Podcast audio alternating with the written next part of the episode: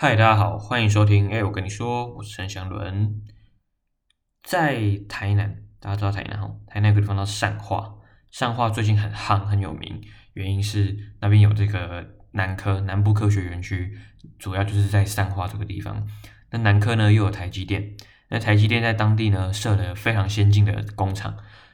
那不只是台积电，把整个产业链都带了过去，所以呃，像有做面板的啊，做半导体的啊。反正现在南科那边很夯啊，就是有很多的工程师进驻，每个工程师起码都是两百万年薪起跳，所以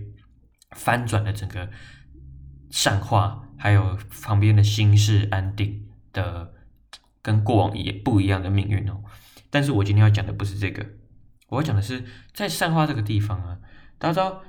呃，善化是一个有牛墟的地方，牛墟就是说。诶，以前的牛只交易的市集，虽然现在主要是观光用途，但是可以显示出来这个地方是相当的传统。那它还有像啤酒厂啊，或者是糖厂这种，就是比较古早时代的工业。可是我今天要讲的也不是这个，善化有个更特别、更特别的地方，就是呢，善化有一个园区，这块土地。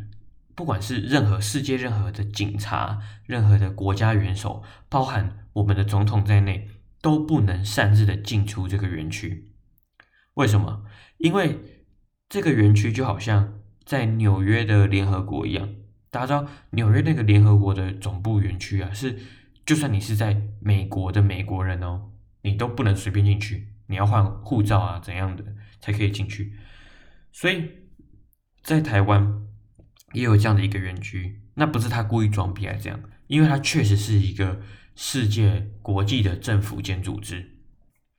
它呢就叫做亚蔬世界蔬菜中心，它以前好像叫就是亚洲蔬菜中心、亚洲蔬菜研究发展中心，后来现在改名了叫世界蔬菜中心，那亚蔬呢就成为它，因为它长久以来都叫亚蔬啦，所以。就成为它的一个简称哈，不过它现在已经改名叫世界蔬菜中心了。这个世界蔬菜中心就位于台南市的善化区。那我想先讲它的成立的原因，因为这是非常特别。它是在这个一九七一年五月设立的。这个时间点是什么样的特别呢？就是刚好是在我国退出联合国之前。那当时美国想说。这个退出联合国看来是势不可挡，可是势必要为中华民国做一些安排。那当时就在想啊，呃，可能要设一个重要的组织在台湾，可是它又不能太过的张扬，就是它不能太引人注目，可是又非常重要。这时候刚好，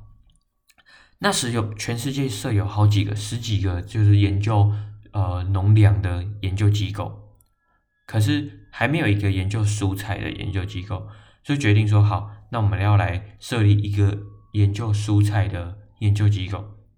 那就想说，那不然就设立在台湾吧。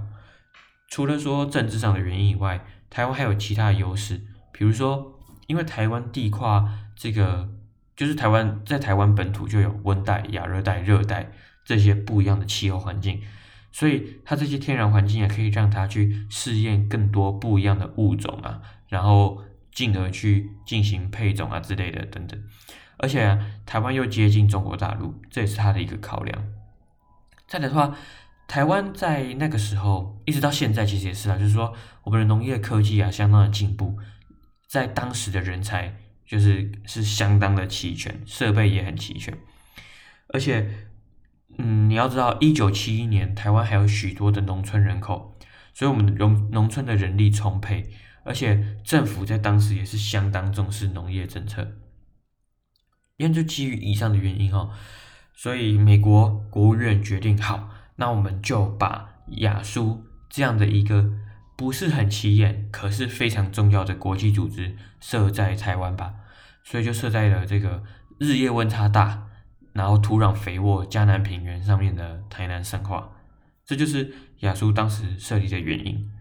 所以亚蔬也因此呢，成为了目前到现在台湾除了是少数台湾以正式会员身份加入的国际政府组织以外，更是唯一一个，有点重要，设立在台总部设立在台湾的这个国际政府组织。这个政府组织大概有十几个，好像是十五个吧，会员国，包含像英国啊、荷兰啊、美国、加拿大，然后包含还有我们台湾嘛，然后韩国啊、日本、泰国，这些都是会员国。当时跟着这个亚洲开发银行一起，就是签署设立。一开始就是七个会员国加上亚洲开发银行，那现在大概就是十几个会员国。那除了这些会员国以外呢，亚苏还有这个，它就像一个小联合国一样。为什么？因为在这个园区里面，他们主要就是从事一些农业科技育种配种的工作。这些农业的科学家就是来自全世界，好像有三十几个还是五十个国家的农业科学家。那所以你在里面呢、啊，会发现他们的工作语言都是使用英文，而且整个园区里面各个肤色的都相当的平均啊，就是有不不同肤色的人种，然后都在那个园区里面服务工作。所以以台湾来说，这算是蛮特别的一个经验。那里面的这些科学家，他们领的薪水也都比台湾的公务员还要高不少。那你想说，那这些钱到底谁来的？你是不是在浪费台湾的钱啊之类的？倒也没那么夸张，因为就是我前面有提到这些会员国哈，这些会员国呢都是有捐钱给亚苏的国国家，所以其实这些费用呢是来自全世界的的，就是横跨五大洲的这几个国家啊，包含台湾当然自己也有捐一些啦。可是这个亚苏到底有什么重要的？好像还没有提到。嗯，它顾名思义，这个世界蔬菜中心就是在育种蔬菜，比如说辣椒啊、番茄啊这等等的。所以这些蔬菜呢，它主要想要的就是说，一开始是面临人口太多，或者是说干旱、抗旱啊、抗灾、抗病虫害。这从一九六几年、七几年就紧紧的，就是诶，让人类生活啊陷入一种困境。那一直到现在都是如此，所以其实他们一直也要做的都是这个东西。虽然说整个会员国才十几个国家加入，然后也只有三十几个国家的科学家，可是所做出来的这个种子，这些培育出来的成果是会分配到全世界各地的，就是反正就是这个全世界都会享受到亚苏所培育出来的东西。那相当特别的，因为，所以你可以想象我们的种子在台湾培育出来的种子哦，然后它就这样跑到了世界的各地，然后造福其他国家的人民，免于受干旱啊，免于受病虫害之苦。而这也不够，这不够重要，还有更更强大的，就是在亚苏啊，有这个零下二十度的空间，它是为了去嗯保存保存这个一些特别的种子。应该说，就是说，对人类来说至关重要的种子，为什么要这样做呢？因为这些种子啊，都可能在未来，呃，这个气候变迁更加严峻的时候，它有它的用途。所以，嗯、呃，亚苏保存这些种子，也是它最重要的一个功能之一。那这样子还不够，不仅如此啊，亚叔现在还跟这个，应该有些人有听过，相当著名的，在北欧啊，斯堪的纳维亚那边。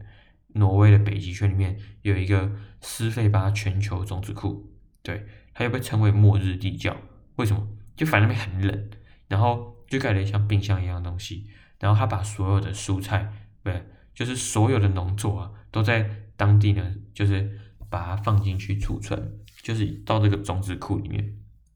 那这样就是免于说人类以后啊，可能有些植物的灭绝啊等等的。那亚苏也有一套。这个蔬菜基因资讯资源资讯系统，所以它这整个系统啊，可以让它可以取得这个亚苏中心啊的种子收藏和管理的全部的资料，还有从注册特性评估、种子型男到种子配送等等的东西哈。所以从以前呢、啊，它是为了要去对抗贫穷，主要是为了对抗贫穷，所以有这些蔬菜研发。到今天呢，他不仅是如此，更去为了要面对气候变迁，所以在这些种种的因素之下，亚苏的世界地位一点都没有变少，甚至是依然重要，或是更为重要的。因为我们当然都觉得说，我，在台湾都觉得好像发展高科技产业最重要，半导体产业最重要。可是我们一天没有一天不能面对，就是我们吃的东西，就是像这种蔬菜的收集啊，那是虽然说很多国家不吃蔬菜。可是，当今天可能你要去投资肉类生产的时候，其实是成本更大的，所以在蔬菜的培育上面，就变得说，呃，依然在这个年代是很重要。所以这些农业科学的发展，都有助于全世界人类、全人类的生活福祉啊，还有我国中华民国的国际的竞争力，还有国际的地位。那今天台湾人这么在乎，就是我们台湾的世界能见度。或许你就应该了解为什么亚书是一个你应该了解的组织，虽然你可能一辈子都踏不进去。我上次有去了，就是我上次有去，就是在外面看看这样，然后觉得啊很特别，然后陪我一起去的阿姨啊，然后觉得啊竟然有这样的一个地方，我就跟她说这就是一个保存人类世界的种子，然后还有研发让人类能够对抗气候变迁的农业技术的地方，然后。他就觉得怎么听起来都很像是一种电影情节。我当时也是因为觉得它真的很像一些电影情节，所以就觉得这个地方很酷，那特别来研究一下。那除了说总部在设在台南的善化以外，它在全世界还有很多其他的的据点，那都分别设立在一些开发中国家，主要就是为了去让它能够快速的应应这些国家面临的任何气候变迁，或者是。干旱、病虫害的问题，比如说呢，在泰国曼谷也有设立一个据点，然后在印度的海德拉巴也有一个据点，还有在这个东非的坦桑尼亚的阿鲁沙也有据点。那在西非和中非呢，也分别在马利和贝南设立据点。那主要就是，其实这里面像是马利、贝南也不是会员国啦，那可是就是基于一个要去服务。呃，当地农人啊，还有人类的需求所设立的机构据点，反正我我觉得这是一个相当特别的东西啊。但那他在 FB 上面，你也可以从 F 他的 FB 专业上面看到，他到现在还是持续的在因应联合国所订立的这个千禧年发展目标和永续发展目标，都是去为了去消除极度的饥饿贫穷啊，还有降低婴儿的死亡率。甚至是改善妇女的健康，这些都是亚书啊，它在全世界非常重要的贡献。所以今天你要多了解到一个，哇，台湾竟然这么夸张、这么重要的一个组织。好了，那大家如果有空去善化的话，虽然善化好像不太会随便会经过，不过可以去看看外观，外面它就是整个都围起来，然后一个很特别、神秘的机构。好，那这期就到这边啦，就这样。好，那。就这样啦，拜拜。